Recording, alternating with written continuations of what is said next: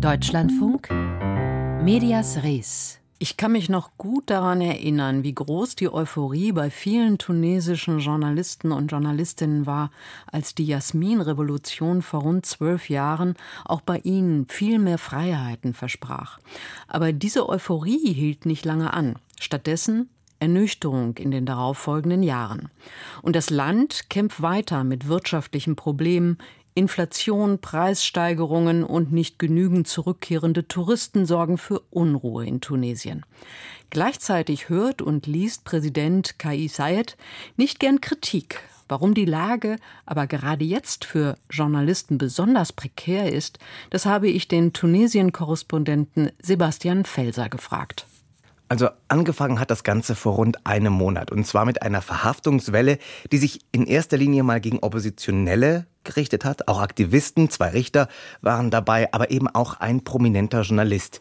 Da geht es um den Chef eines Radiosenders, der heißt Mosaik FM und der Mann heißt Nureddin Buttar.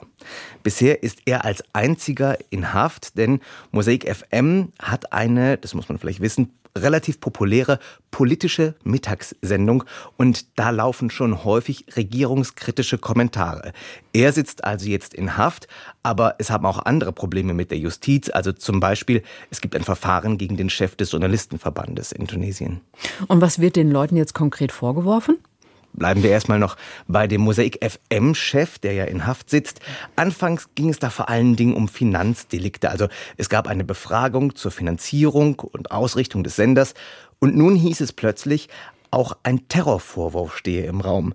Jetzt haben wir heute Vormittag noch Kontakt zu seiner Anwältin gehabt und die sagt, die Staatsanwaltschaft vermische jetzt all das und werfe ihm vor, Mosaik FM mit ausländischen Geldern zu betreiben und dafür den Sender nach den Wünschen der Opposition zu führen.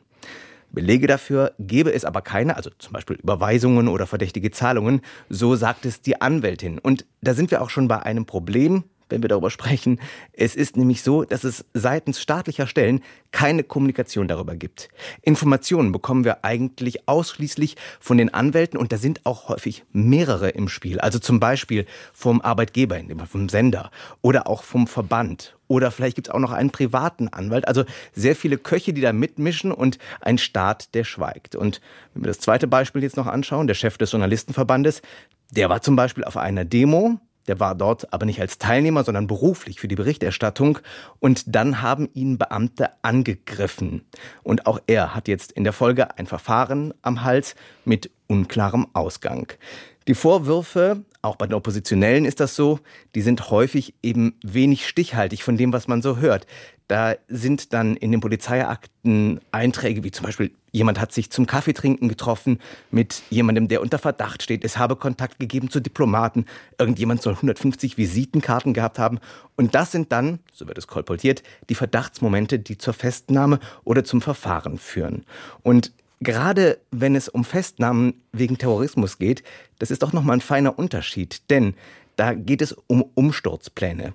Kais Sayed zum Beispiel, der Präsident, spricht von Verrätern, die verantwortlich für Inflation und Lebensmittelknappheit seien. Und wenn so ein Vorwurf im Raum steht, wenn das der Grund auch für eine Haft zum Beispiel ist, dann führt das natürlich sofort zu weniger Rechten für die Inhaftierten. Und was macht das jetzt mit der Stimmung unter den Medienschaffenden in Tunesien? Das kann man wohl schon als Panik bezeichnen. Nämlich Panik, wer die Nächste oder wer der Nächste sein könnte, wo die Behörden anklopfen. Kommunikation unter den Journalistinnen und Journalisten, die findet eigentlich nur noch über geschlossene Systeme statt. Also zum Beispiel Chats oder Anrufe mit Ende-zu-Ende-Verschlüsselung. Und Berichterstattung, die öffentlich ist, die ist schon noch möglich, die ist auch noch frei möglich in der Theorie.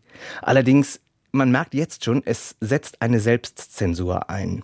Da gibt es natürlich auch Kritik, zum Beispiel von Human Rights Watch, auch am Präsidenten selbst, an Kai Sayed und an dem Vorgehen der Behörden. Aber diese Kritik, die ist natürlich bisher ohne Wirkung geblieben, ganz anders als die Einschüchterungsversuche des Systems. Die gehen nämlich noch weiter. Also bei jeder Demonstration gibt es einen Scan nach prominenten Gesichtern auf den Demonstrationen mit Kameras, die stehen entlang der gesamten Hauptstraße in Tunis, aber auch zum Beispiel mit Drohnen. Und man muss leider sagen, das ist auch keine neue Entwicklung. Diese Taktik fahren die staatlichen Stellen in Tunesien schon länger. So die Einschätzung von Sebastian Felser, unser Tunesien-Korrespondent, zur eingeschränkten Pressefreiheit in Tunesien.